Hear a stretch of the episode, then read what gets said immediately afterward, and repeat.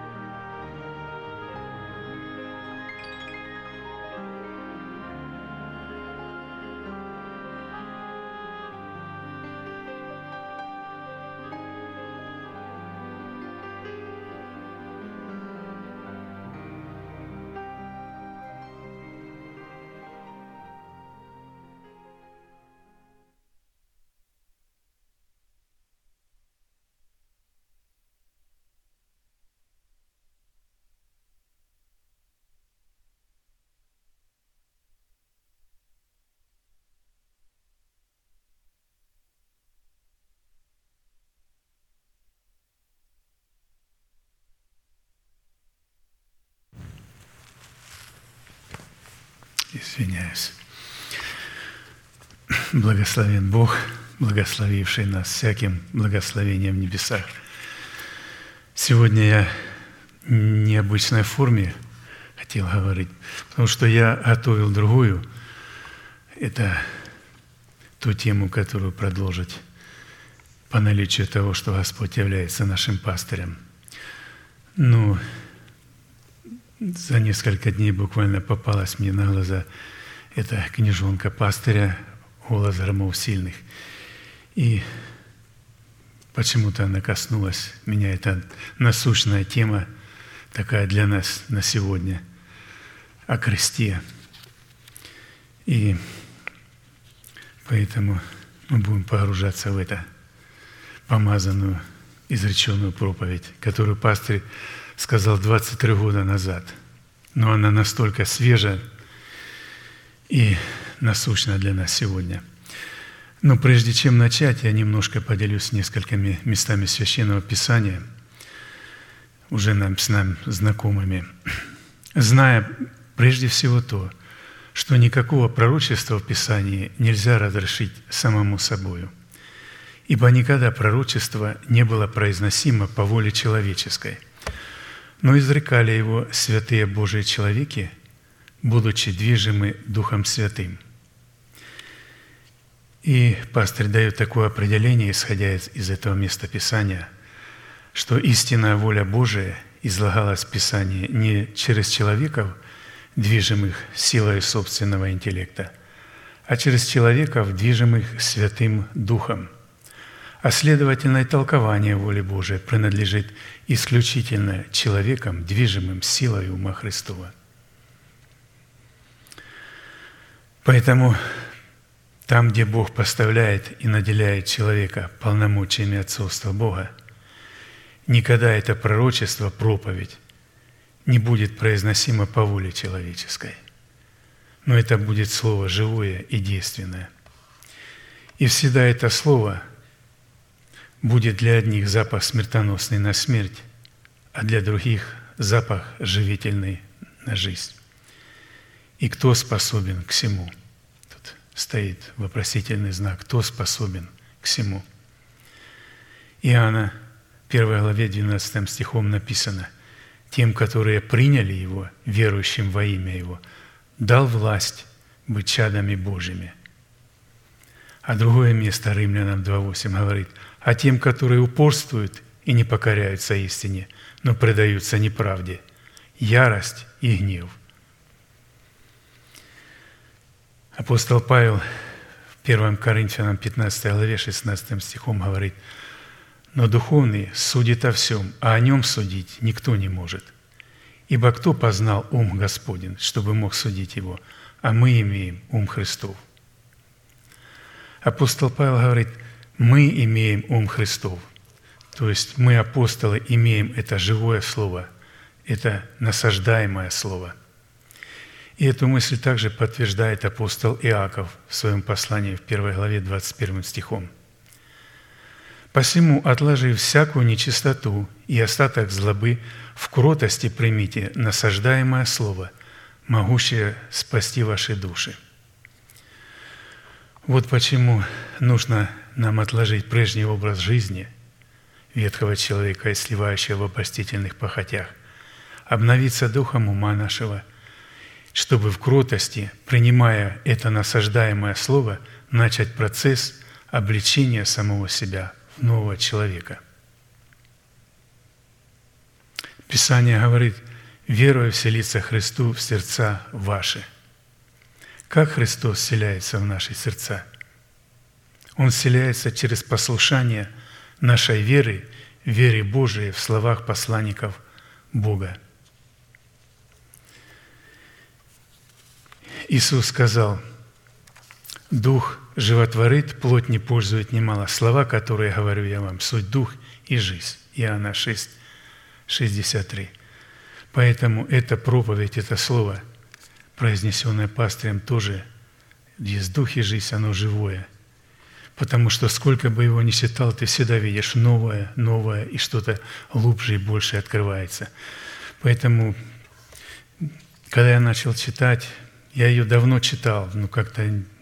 А сегодня она настолько актуальна и насущна, тем более, когда мы стали проходить еще по воскресеньям тему о братолюбии. Хорошо, пусть Господь откроет наш ум к разумению, чтобы сам открыл те мысли, которые заложены здесь, в этом слове. Проповедь так и называется «Голос крови». Господь, обращаясь к Каину, говорит, что голос крови Авеля вопиял к нему от земли, но не говорит, о чем именно вопиял этот голос. Однако совершенно ясно, что взывал он к мщению, ибо в Откровении сказано, что кровь под жертвенником святых вопиет. Откровение 6.10.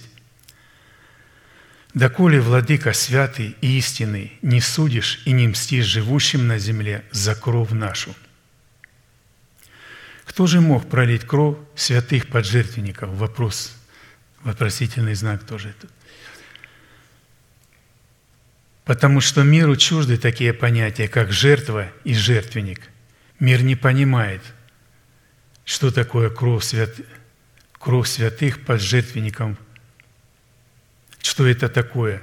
Кровь святых под жертвенником пролита была другими, так называемыми святыми, которые, убивая, думали, что этим служат Богу. Иоанна 16.2 Иисус говорит, «Наступает время, когда всякий, убивающий вас, будет думать, что он тем служит Богу». И здесь речь не идет, идет не о мире, а о святых, которые, убивая, думают, что тем они служат Богу – но как они убивают и как происходит это убийство? И встает вопрос, в чем заключалось именно вот это восстание Каина. Писание дает нам понять, что именно Каин, пригласил Авеля пойти в поле и принести совместную жертву Богу. Кто-то может не соглашаться с этим, но дело обстояло именно так. В то время жертвенники не строились из камней, их делали из земли. Исход 20.24, и Слово Божие говорит об этом вполне определенно. «Сделай мне жертвенник из земли, и принеси на нем все сожжения Твои и мирные жертвы Твои, овец Твоих и волов Твоих, на всяком месте, где я положу память имени Моего, я приду к Тебе и благословлю Тебя». Это значит, что в поле было определенное место, указанное Богом, на котором Авель и Каин могли воздвинуть жертвенник. И Каин пригласил Авеля к совместному жертвоприношению – во время жертвоприношения Каин восстал на Авеля и убил его. Видите, это было совместное служение, к которому он пригласил. И они поклонялись на том месте, которое Бог избрал, где он положил память имени своему. Кровь Авеля пролилась на земле возле жертвенника. И после этого Бог сказал Каину, «Ныне проклят ты от земли».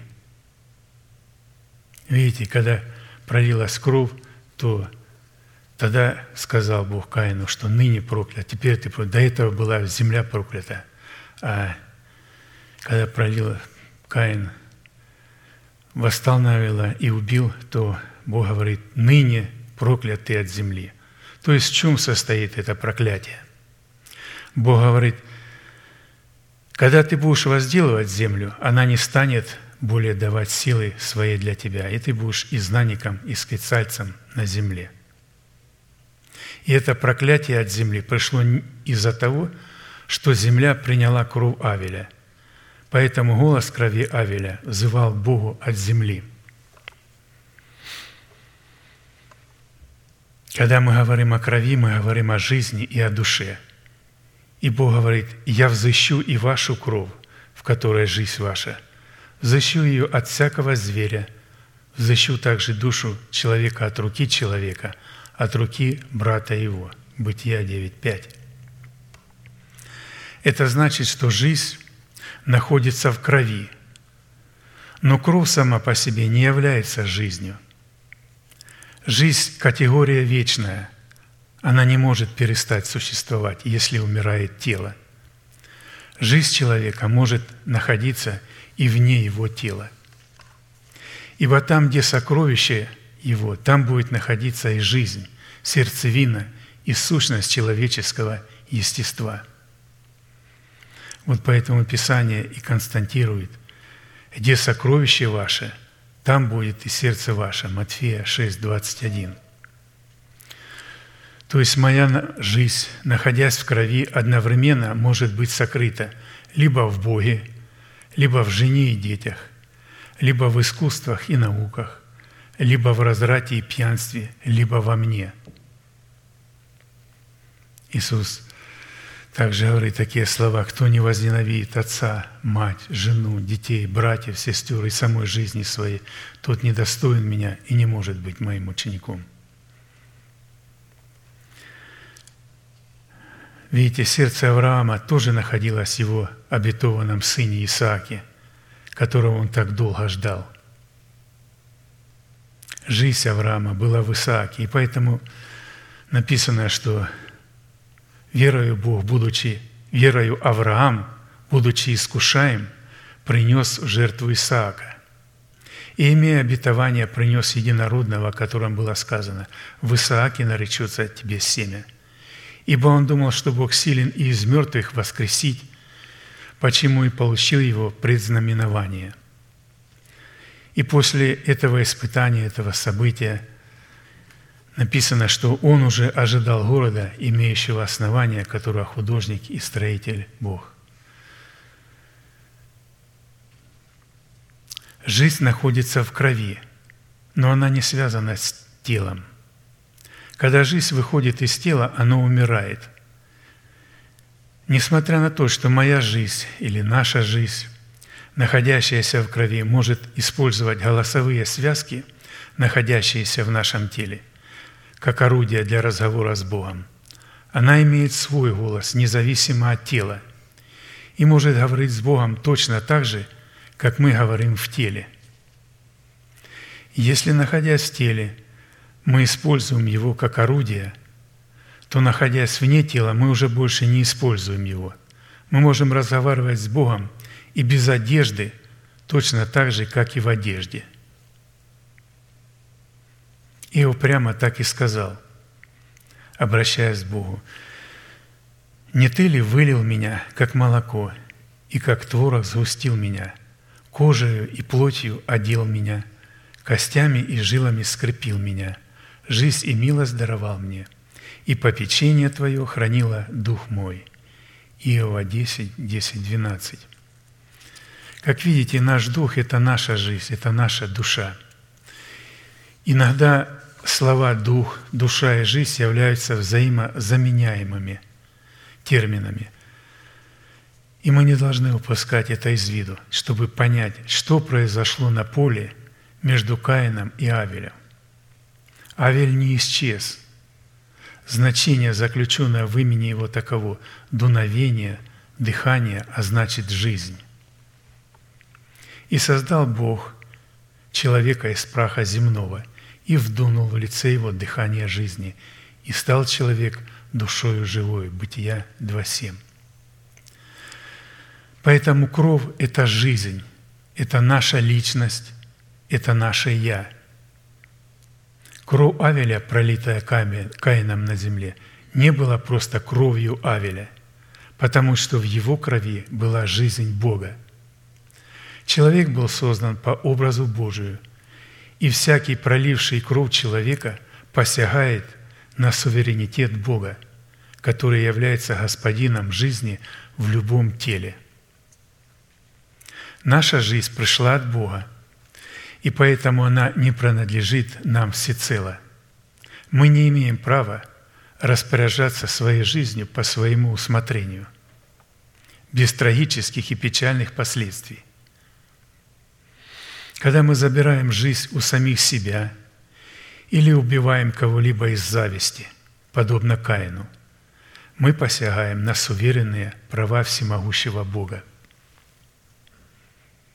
мы забираем жизнь и проливаем ее на землю.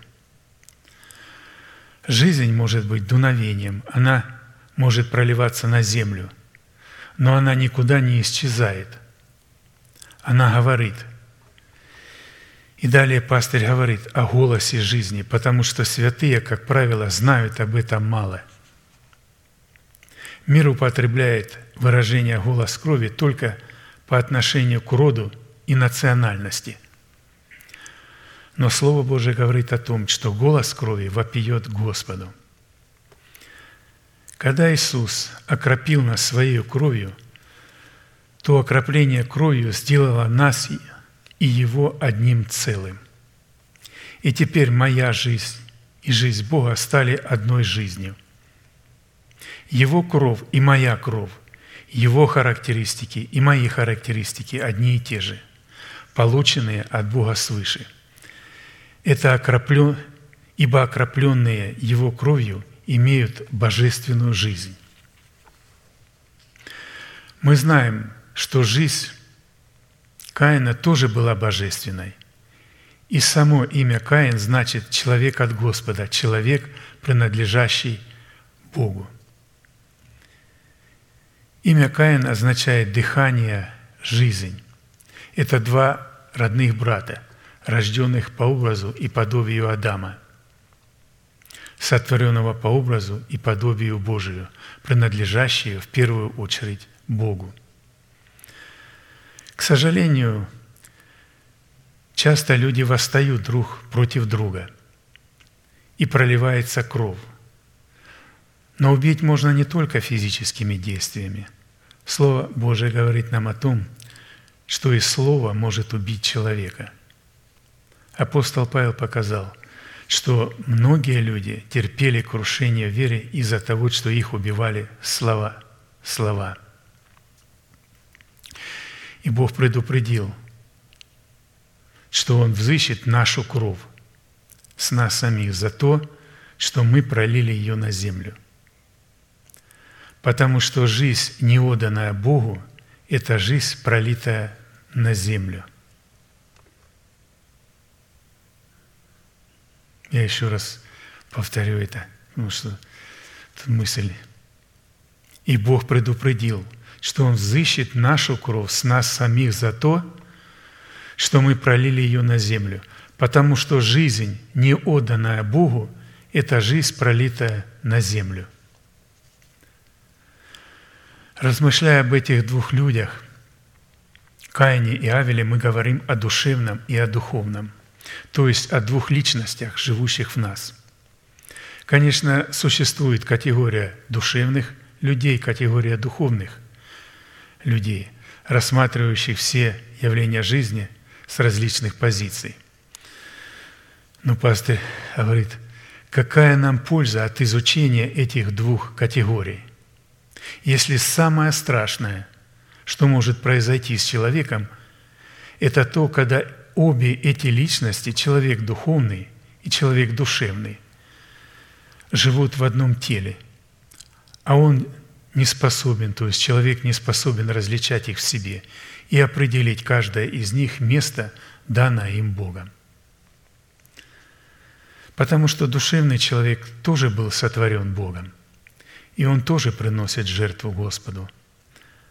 Душевный человек, принося жертву Богу, всегда будет смотреть на то, что он приносит. Духовный же человек, совершая этот священный акт, неизменно будет смотреть только на того, кому он приносит жертвоприношение. И оба этих человека в нас – они враждуют между собой. И апостол Павел в свое время пребывал в панике от такой вражды. Он писал, «Знаю, что не живет во мне, то есть в плоти моей доброе, потому что желание добра есть во мне, но чтобы сделать онного, того не нахожу.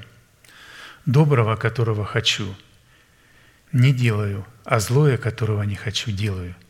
Если же делаю то, что не хочу,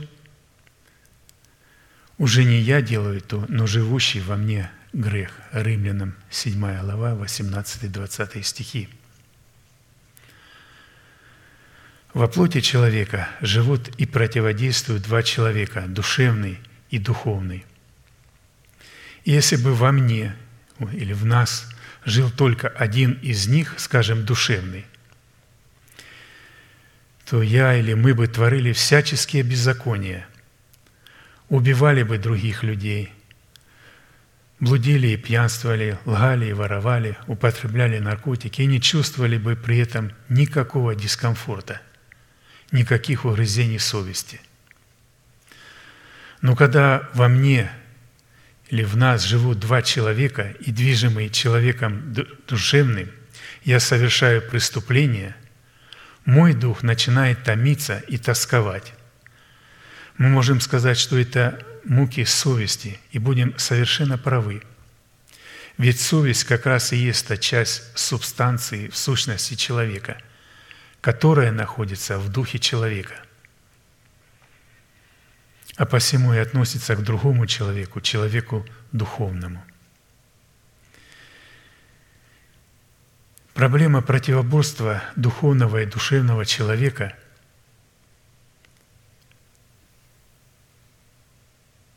То есть проблема противоборства духовного и душевного в человеке волнует каждого из нас. Каким же образом мы можем освободиться от живущего в нас душевного человека, чтобы не быть зависимым от него?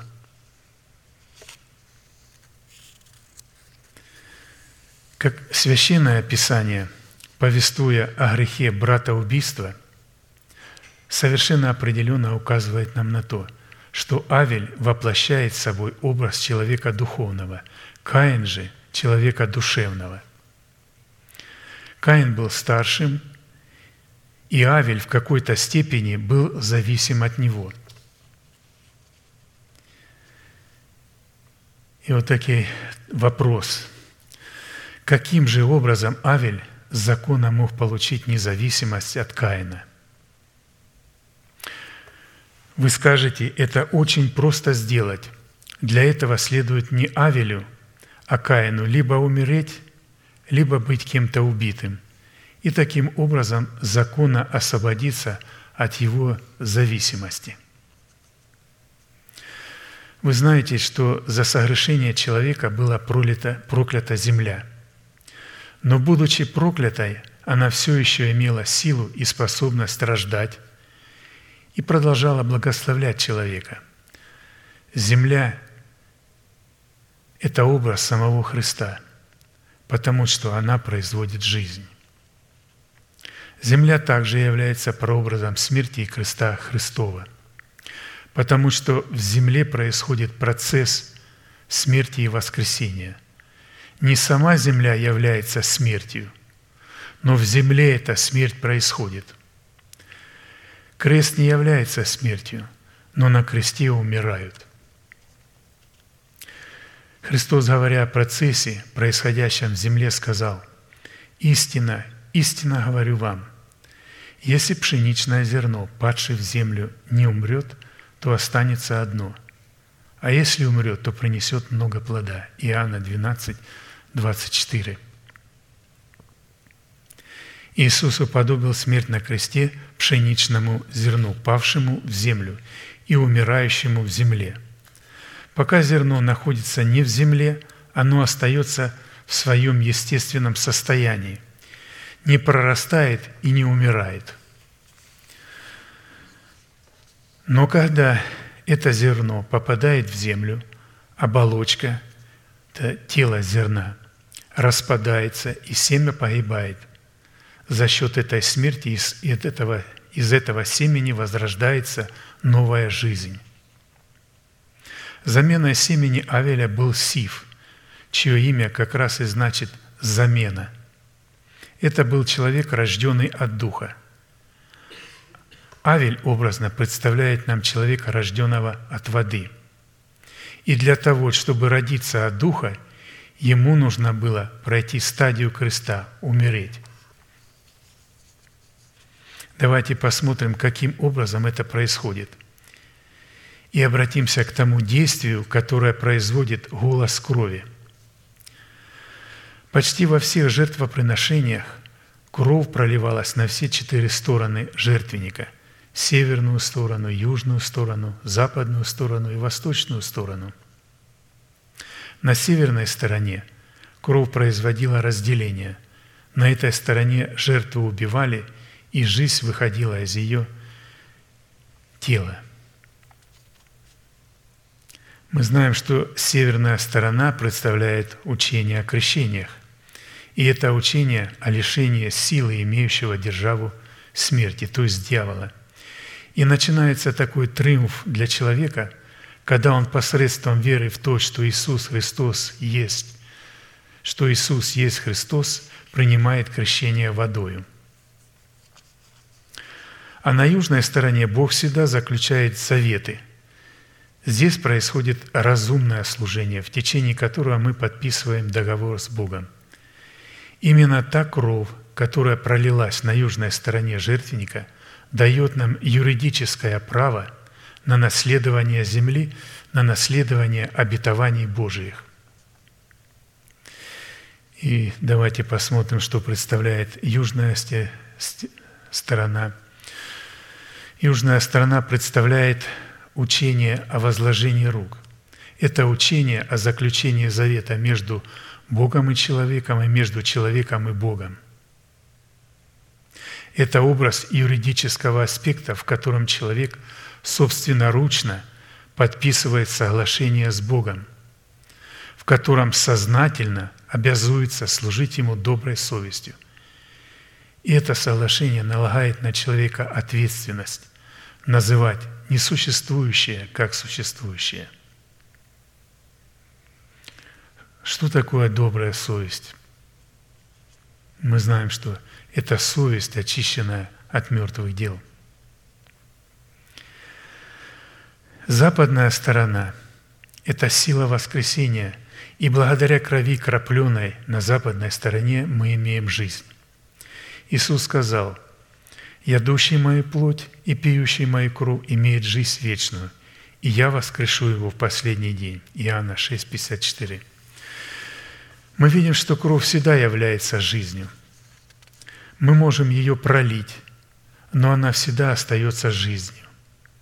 И мы имеем, и мы имеем юридическое право взять ее.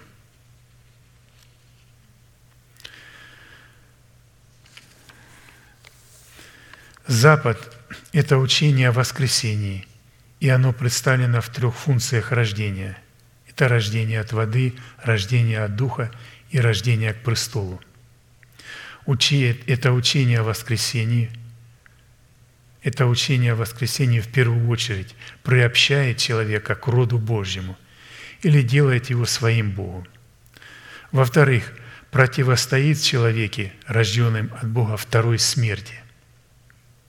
И в-третьих, оно взращивает человека в мужа совершенного в меру полного возраста Христова. А вот восточная сторона – это возмездие – это суд Божий, который воздаст всем не только по плохим делам, но и по добрым делам. И все это будет делать голос крови. Кровь, крапленная на все четыре стороны жертвенника, на каждой стороне его будет выполнять определенную роль. Но чтобы кровь была окроплена на четыре стороны жертвенника, жертва вначале должна быть заколотой. И посмотрим, что представляет Восток. Это учение о суде вечном. И оно представляет и содержит в себе три взаимосвязанных между собой степени воли Божией. Это воля благая, воля угодная и воля совершенная. И познание воли Божией – это некое сакральное таинство, находящееся за пределами наших разумных возможностей – которая призвана совершаться между Богом и человеком, и между человеком и Богом, в измерении Духа, посредством обоюдного акта, в котором Бог и человек сливаются воедино и становятся одним Духом.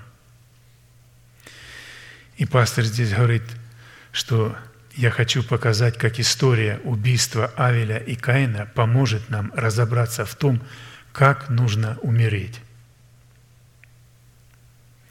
И он говорит, я знаю, что многие святые в панике от того, что их духовная жизнь проливается и уходит. Они чувствуют и ясно осознают, что их ветхий человек восстает против Духа и берет над ними власть, что их духовный человек погибает, они не в со... а они не в состоянии бороться с этим – они действительно умерли в борьбе с ветхим человеком. Они его не победили. Этот ветхий человек тоже старается служить Богу. И пастор говорит, я сейчас не говорю о тех случаях, когда ветхая природа убивает нас через грех. Пастор говорит, я говорю о тех моментах, когда ветхая природа убивает нас через религию, через религиозное отправление. Вот теперь мы видим ту мысль, как Каин восстал и убил Авеля.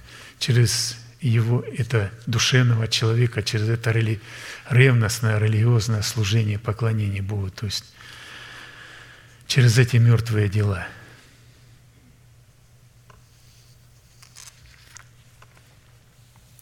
Каин не, самолиз... Каин не символизировал грех блуда, прелюбодеяния, пьянства, лжи и других тяжких пороков. Он символизировал служение Богу, живому и истинному, но без духа и веры. Евреям 11.6. А без веры Богу угодить невозможно. Ибо надобно, чтобы приходящий к Богу веровал, что Он есть и ищущим Его воздает – Видите, душа всегда будет стремиться что-то делать. И однажды вы почувствуете, что у вас не будет никаких дел. Ваша душа поставит вас в такое положение, что вы не сможете наследовать ни Царства Небесного, ни спасения, потому что у вас не будет тех дел, которые могли бы вы, которые могли бы вас оправдать пред Богом. Бог будет говорить вам делать одно, а ваша душа заставит вас делать другое.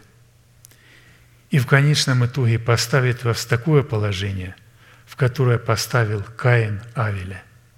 То есть она убьет вас. Вот в чем заключалось восстание Каина. Он убил Авеля. То есть мертвые дела Каина, наша нераспятая душа, она убьет нас. Но Авель не обращал внимания на дела. Он смотрел на Бога, поэтому кровь его стала вопиять. Видите, Авель не смотрел на свои дела, на свою праведность. Он смотрел на то, кем для него является Бог и что сделал для него Бог. Он взирал и смотрел на праведность Бога в нем. И как написано Римлянам 10.3, «Ибо не разумея праведности Божией и усиливаясь поставить собственную праведность, они не покорились праведности Божией». В 24 стихе 12 главы послания к римлянам Слово Божие говорит нам, что мы приступили к ходатаю Нового Завета Иисусу и крови крапления, говорящей лучше, нежели Авелева. Здесь о крови говорится как о личности, как о жизни. Имя Иисуса и слово «кровь» написаны с большой буквы.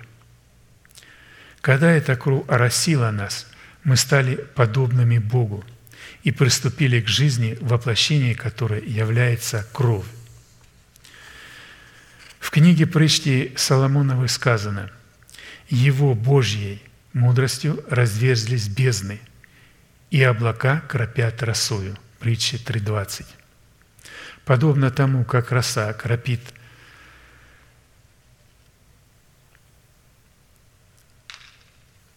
Подобно тому, как роса полностью покрывает землю, кровь Иисуса кропит нас. В данном месте Священного Писания у Исаии мы находим такие слова. «Кропите небеса свыше, и облака да проливают правду. Да раскроется земля и приносит спасение, и да произрастает вместе правда. Я, Господь, творю это». Исайя 45, 8. Для того, чтобы земля давала нам свои всходы, нужно, чтобы облака свыше кропили росою. И чтобы эта роса была росою крови завета, и чтобы эта роса была росою крови завета. Для того, чтобы Авель мог получить свой плод, ему нужно было заплатить за свою веру жизнью.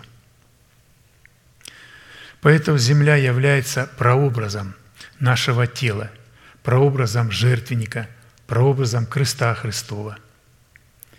Именно оттуда приходит плод, который Бог получает. И если наша душа, наше тело, наша ветхая природа не взойдет на этот крест, то она останется ветхой. Более того, наша новая природа не попадет более того, если наша новая природа не попадет на крест, она тоже не принесет плода. Дух Святой хочет нам показать, что на этом жертвеннике будет и то, и другое. Жизнь человеческая, растраченная не на кресте, это жизнь прожитая и растраченная напрасно.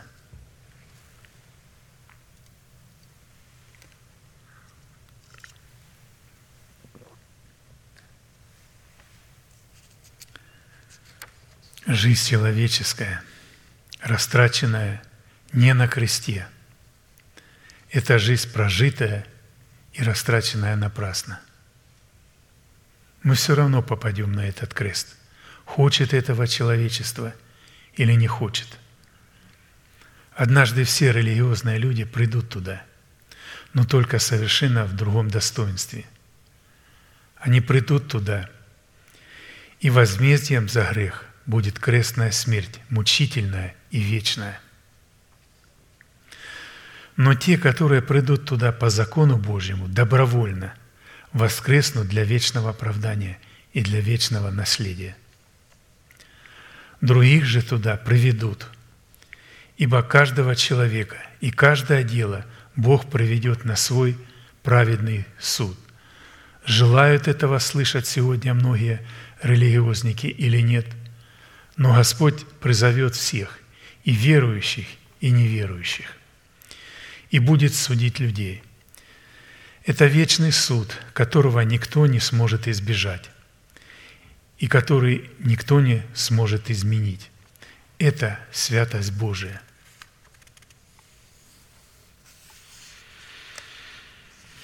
Когда Христос умирал на кресте, вместе с Ним умирали еще два человека распятые. Один по одну сторону, а другой по другую – они представляли и символизировали все человечество. Принявший Иисуса Христа оставил крест, приняв обетование спасения. Отвергнувший и поносивший Христ Иисуса остался вечно на кресте, который символизировал проклятие. Авель попал на этот крест, и помог ему в этом Каин – совершив братоубийство. Бог не будет заниматься этим сам. Он использует для этого нашу ветхую природу. И когда это произойдет, Авель умрет, а затем восстанет в новом имени Сив. Но что произойдет с Каином? Произойдет абсолютное разделение. Теперь Бог скажет Каину, что ты сделал? Теперь проклят ты от земли. Видите, человек не был проклятым от земли. Земля была проклята за человека. То есть земля понесла на себе вину человека. И это говорит о том, что крест и Христос – символы земли. И земля понесла вину Адама. Когда Каин пролил кровь Авеля – земля прокляла его. Написано, что Каин стал проклятым от земли, и теперь она не будет давать силы своей, когда он будет возделывать ее. И Каин свидетельствует, что лицо земли и лицо Бога – это одно и то же лицо. Обращаясь к Господу, он говорит такие слова – вот ты теперь сгоняешь меня с лица земли, и от лица твоего я скроюсь, и буду и знаником, и скитальцем на земле». Бытие 4.14. Но куда же тогда мог скрыться Каин? Написано, что он пошел в землю Нот. Значение слова Нот – это отверженная земля, где нет лица Божия, символ вечных мучений – состояние вечного и абсолютного проклятия. И это тоже крест. Но на земле Божией, которая проклята за человека, Бог слышит голос крови. А в земле нот, которая проклинает, его ухо будет закрыто для голоса твоей крови, для голоса твоей жизни – ты будешь вечным скитальцем – вечным изгнанником и разделишь участь дьявола, если не подвергнешься кресту. Когда восстает Енох, его имя значит «посвященный», он будет восхищен Богу и престолу, которая является третьей степенью в рождении свыше. Когда Сив, замена Авелю и рожденный от Духа человек – уйдет, Енох придет вместо него. То есть Авель, Сив и Енох символизируют три степени рождения в одной личности. Рождение от воды, рождение от духа и рождение к престолу. И цель Бога – привести святого человека, святого Божьего человека к престолу. Он хочет восхитить его от земли. Господь хочет, чтобы мы посвятили себя. Истинное посвящение неразрывно связано с крестом. Если вы не умрете, то вы не принесете плода, не сможете удовлетворить Бога, ибо Ему нужен плод. Поэтому голос моей крови и голос Божий становятся одним голосом. Слово Божие так и говорит. От плода у своих человек насыщается добром, и воздаяние человеку по делам его. Притчи 12.14. То есть Бог взял и извлек из Каина огонь, потому что он, как и Авель, тоже являлся землею. Но этот огонь истребил его. Но Бог не извлекал из меня огня. Пастор говорит, Бог не извлекал из меня огня, из нас огня, когда я сам или мы сами пошли на крест. Тогда пришел огонь Божий и пожрал меня.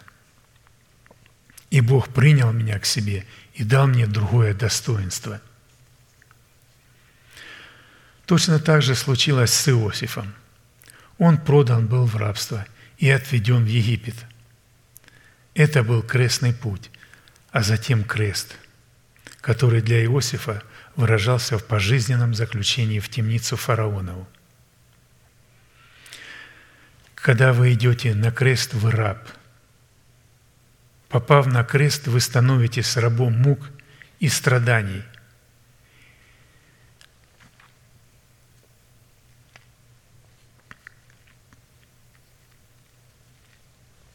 и не можете избавиться от них.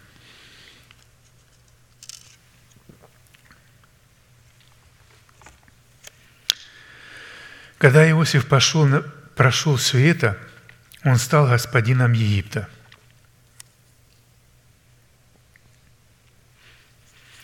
И он получил от фараона совершенно другое имя – Цафнах Паниах, то есть спаситель мира. И достоинство у него было совершенно другой, господин Египта.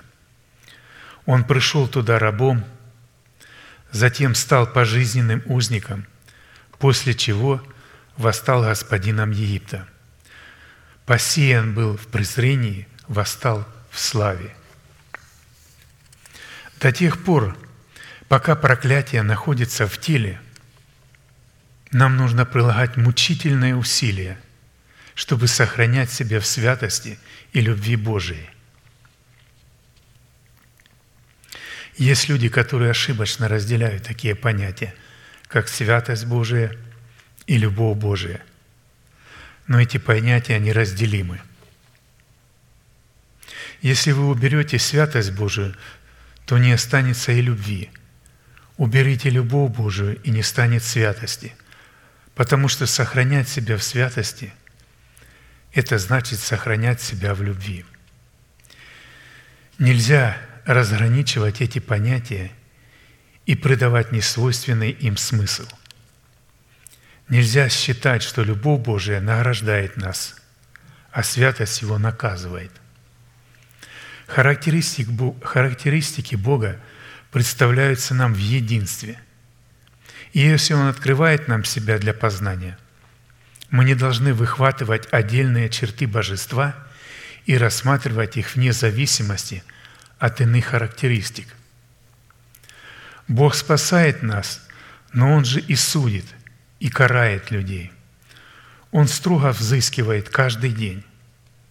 Он Бог справедливый и рассудит по правде. Кровь брата твоего вопиет ко мне от земли, говорит он Каину – Наша кровь вопиет Богу, вопиет о потому что если не будет мести, не будет и возмездия. Есть люди, которые говорят, но мы ведь не должны мстить. Правильно, мы не должны мстить. Это функция роль самого Бога. Он будет делать это за нас. Римлянам 12, 19. «Не мстите за себя, возлюбленные, но дайте место гневу Божию, ибо написано «Мне отпщение, я воздам, говорит Господь». Исходя из этого места, некоторые люди, не исследовав Писание по этому вопросу, ошибочно заключают, что Бог сам отомстит их врагам без их личного участия. И пастор говорит, что нет, мы должны своими устами заключить завет с Богом. Но это не будут простые слова. Каин знал нужные слова, но у него не было веры. Мотивы поступков были неправедными. У Авеля же было все – и слова, и вера.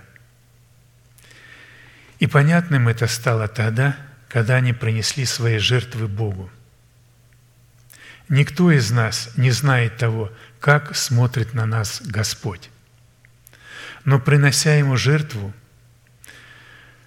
мы можем узнать об этом потому, будет принята наша жертва или нет. Если Бог презрит на вас на нас, то, на, то ваша жертва будет принята им.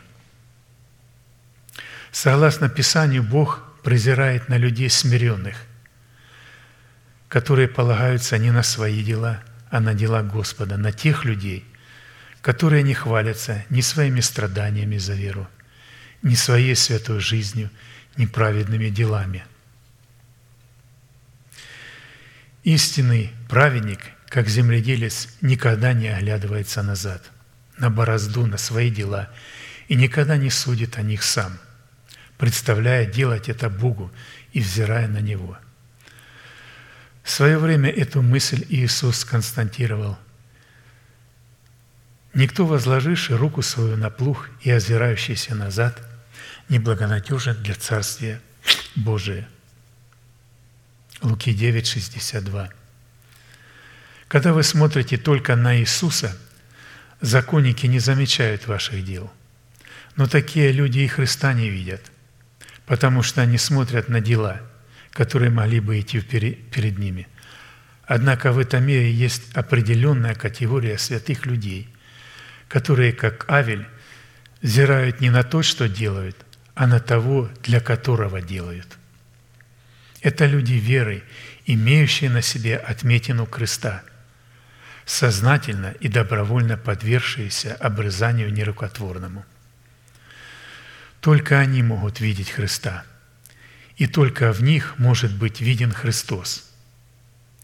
Именно они и увидят, что ваше дело – это дело веры. Мир сегодня как никогда нуждается во Христе. Сегодня множество святых уподоблены Еленам – желающим увидеть Иисуса. Но Христа им могут показать только те люди, которые претерпели крест. Люди, у которых вера идет впереди. И пастор говорит, что я знаю, что проповедь о кресте среди так называемых иудеев и еленов не принесет ни мне, ни вам успеха. Как только вы примете учение о кресте в свое сердце – даже еще не исповедуя его, вы ощутите в вашей жизни сатанинский оскал, депрессии и болезни, всевозможные неприятности с близкими и родными. По этому поводу Христос сказал, «Я пришел принести не мир, но меч». Он имел в виду крест. Меч – это слово о кресте. Это то, что проклинает все, несоответствующее стандартам и нормам святости Божией. Но этот меч проклинает с одной целью, чтобы потом благословить, чтобы мы родились от Духа. Бог пришел разделить человека с отцом его, с матерью, с женой, с детьми. Он пришел разделить человека с его жизнью. Это меч, это крест, это разделение. Иисус сказал – что кто не оставит всего этого и не претерпит креста, тот, не будет, тот будет недостоин его.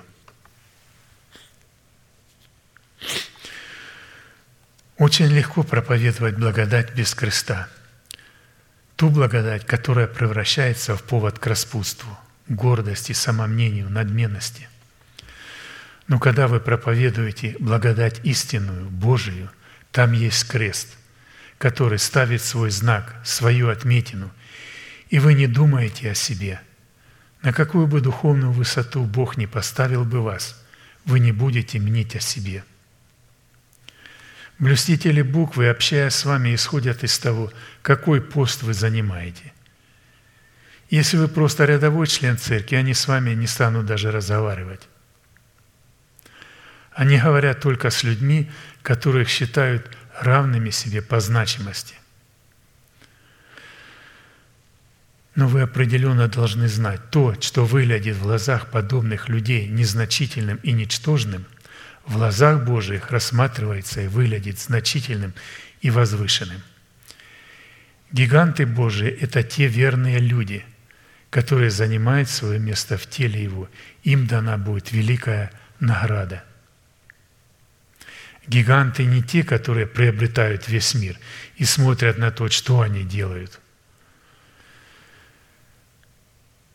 Какая польза человеку, если он приобретет весь мир, а душе своей повредит? Матфея 16, 26. Какой выкуп даст человек за душу свою? Видите, если я даже все свое имение – а также и телом свое отдам на всесожжение, а любви не имею, то нет мне в том никакой пользы. Говоря о любви, Слово Божие имеет в виду святую любовь, ибо Божья любовь всегда святая любовь. Люди под словом «святая» хотят понимать только чистое и ничего более. Но слово «святая», хотя и вмещает в себя слово «чистое», на самом деле является большим – и включает в себя трансцендентную чистоту, святую чистоту. Эта святость Божия уничтожит всякую грязь. Она не остановится перед поражением нечистого. Кем, кем бы вы ни были, Господь не остановился перед поражением Херувима и Адама. Адам не имел столько грехов, сколько мы с вами – Тысячелетия прошли, и мы понесли на себе грехи многих поколений, пришедшие к нам через суетную жизнь наших отцов. У Адама был всего один грех. Хотя они с Евой согрешили, души у них оставались трепещущими и жалкими в глазах Божиих. Бог помиловал их, и они служили Ему не греша более – Нигде не было сказано о том, что Адам или Ева решили после. Они общались с Богом и учили своих детей, как правильно служить Богу и приносить Ему жертву. Господь продолжал общаться с Адамом и с Евой. Бог не, пожал, не пожалел невинное, чистое, святое существо, сотворенное им по своему образу и подобию –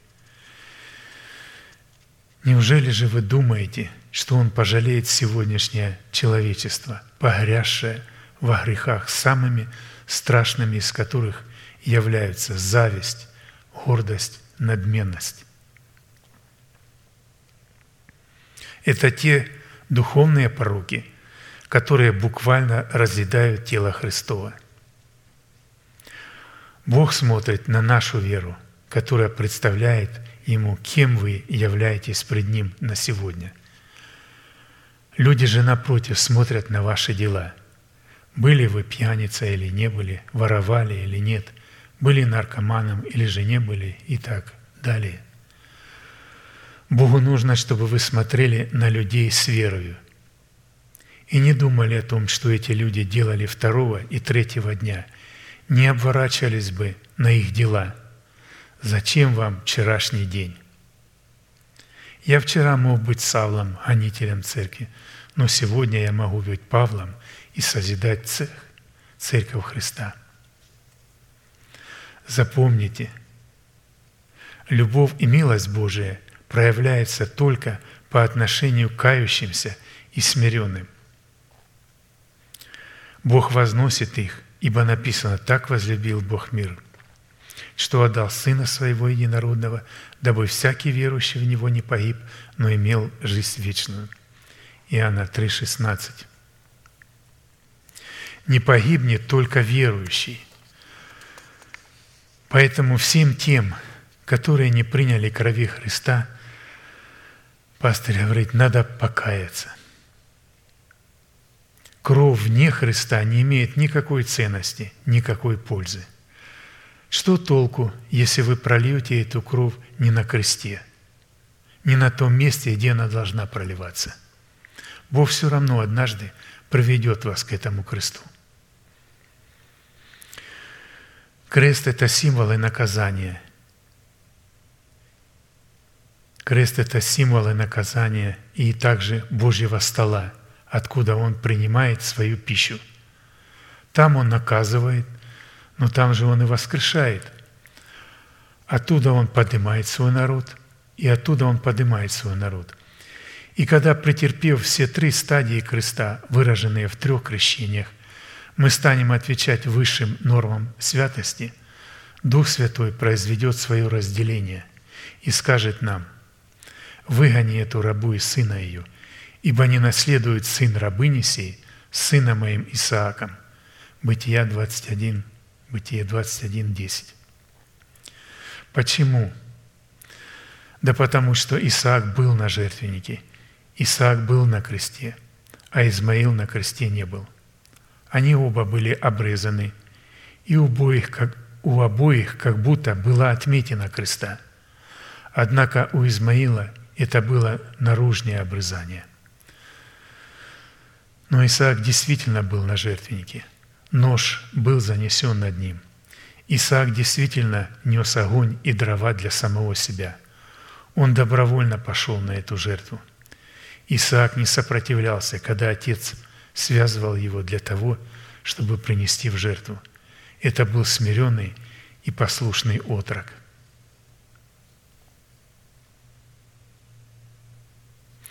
То есть мы не должны смотреть на это как на историческое событие, но увидеть нечто большее. Мы, подобно Исааку, должны добровольно пойти на эту жертву, на крест – чтобы наша кровь пролилась на кресте. И не сопротивляться, когда Отец будет связывать нас для того, чтобы принести в жертву. Ведь дать, ведь дать себя связать – это подчинить свою волю, свое мышление своему Отцу, чтобы у нас было одно сердце и одна душа. Деяние написано – у множества же уверовавших было одно сердце и одна душа. Почему? Потому что написано, они пребывали в учении апостолов, в общении с друг другом, преломлении хлеба. Когда он узнал о том, что Бог избрал его в качестве жертвы, то есть Исаак, когда узнал о том, он сказал, слава Богу, когда вы узнаете, что Бог вас принимает, разве вы плачете или скорбите? Не жалейте, когда умирает ваша плоть, ведь тело – это только одежда. Ведь дух ваш остается жить. И когда Исаак узнал о том, что Бог хочет сделать его жертвой, он возрадовался. Все плаксивые стихотворения о том, что чувствовала Сара – как подкашивались ноги у Авраама, не имеют ничего общего с тем, что происходило на самом деле. У Авраама, у Авраама ноги не подкашивались. И знаете почему? Авраам был мужем веры. Слово Божие говорит нам о том, что он свято верил в то, что Бог воскресит Исаака из мертвых. Кроме того, Авраам знал, что он исполняет волю всемогущего Бога, которого он любил и которому посвятил себя. Вот почему в Писании нет и не может быть таких сентиментальных строк. Там просто сказано «и шли далее оба молча». Отец и сын молча пришли на гору. Авраам связал сына так, как вязали любую жертву, и занес над ним нож. И Бог остановил его и взял жертву. Вот так Бог, испытывая нашу веру в Него, способностью жертвовать собой ради Него, покажет, что жертва будет другая, жертвой будет Христос. Смотрите на Него. Что бы мы ни сделали, в конечном итоге мы не удовлетворили бы Его тем, что мы сделали. Его удовлетворяет только жертва Сына Его, голос Его крови. Вспомните Иосифа, как он был возложен на жертвенник. Этим жертвенником был ров, в который бросили его. Но отца удовлетворила не кровь Иосифа, а кровь зарезанного козла.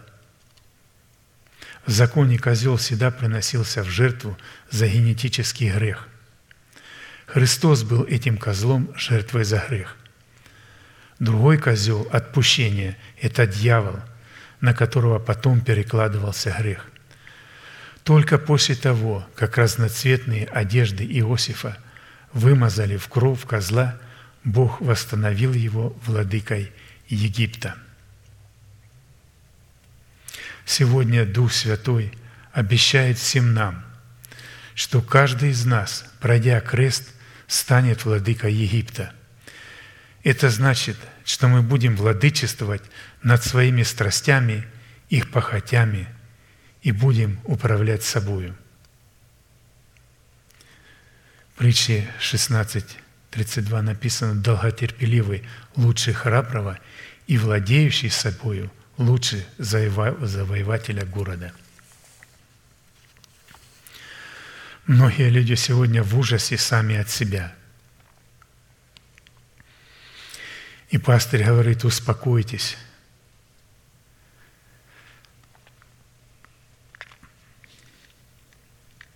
Как только крест завершит свою работу, вы будете вызваны из степницы и рабства и будете восстановлены господином Египта.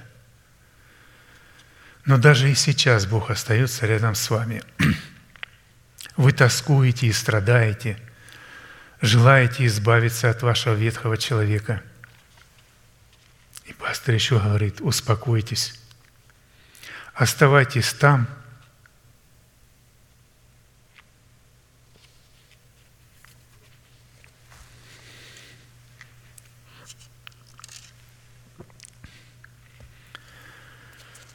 где вас хочет видеть Господь.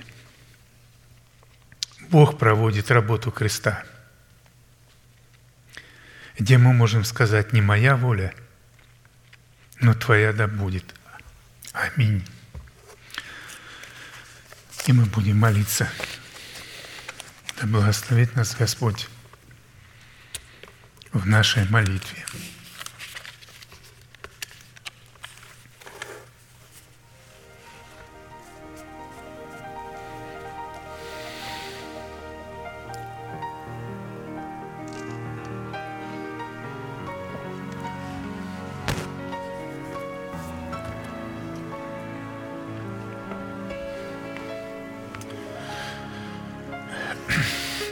Небесный Отец, во имя Иисуса Христа мы благодарим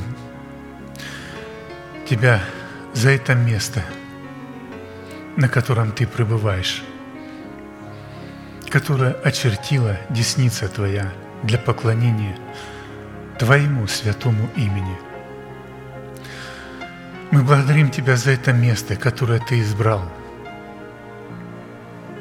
где мы можем поклоняться, служить и приносить наши жертвы Тебе. Мы благодарим Тебя за Твое присутствие, за Твою милость и истину Твою, которую Ты явил нам. Мы благодарим Тебя за крест – где Ты открываешь и показываешь нам, как нам умереть, как нам избавиться от нашего ветхого человека.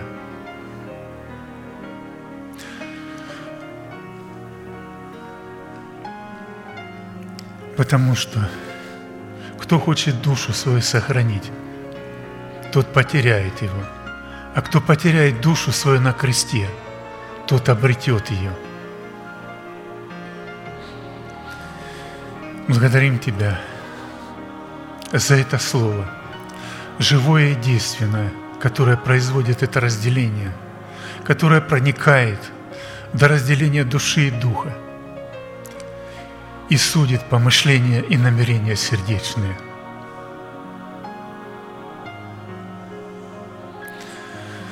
Благодарим Тебя, Отец Небесный, что через Твое благовествуемое Слово Ты научаешь, Ты вразумляешь, Ты наставляешь нас на всякую истинную правду, чтобы мы пришли в эту полноту, в это совершенство, что мы зарастили в себе этот плод. Потому что если мы не умрем, то мы не принесем плода. Да будет возвеличено и прославлено Твое святое имя, Твое Слово. Мы поклоняемся славим Тебя, благодарим Тебя за эту великую милость, явленную к нам.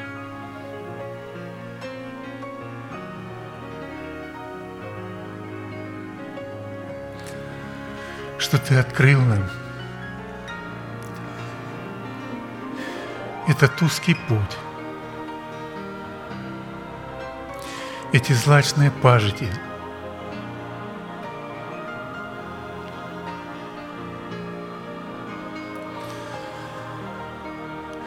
Мы благодарим Тебя.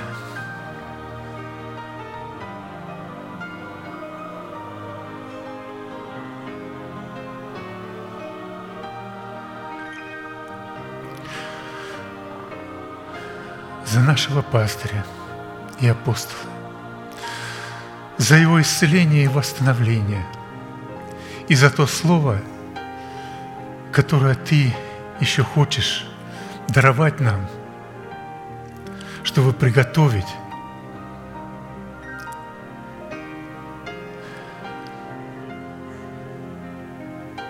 невесту, церковь Твою,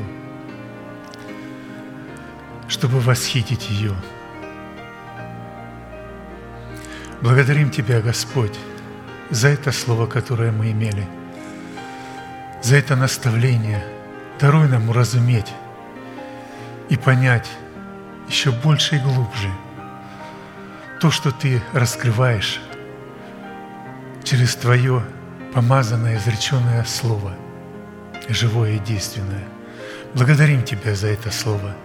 Поклоняемся пред Тобою, наш великий Бог, Отец, Сын и Дух Святой. Аминь. Отче наш, сущий на небесах, да святится имя Твое, да придет Царствие Твое – да будет воля Твоя и на земле, как и на небе. Хлеб наш насущный подавай нам на каждый день, и прости нам долги наши, как и мы прощаем должникам нашим. И не веди нас во искушение, но избав нас от лукавого, ибо Твое есть царство, и сила, и слава во веки. Аминь.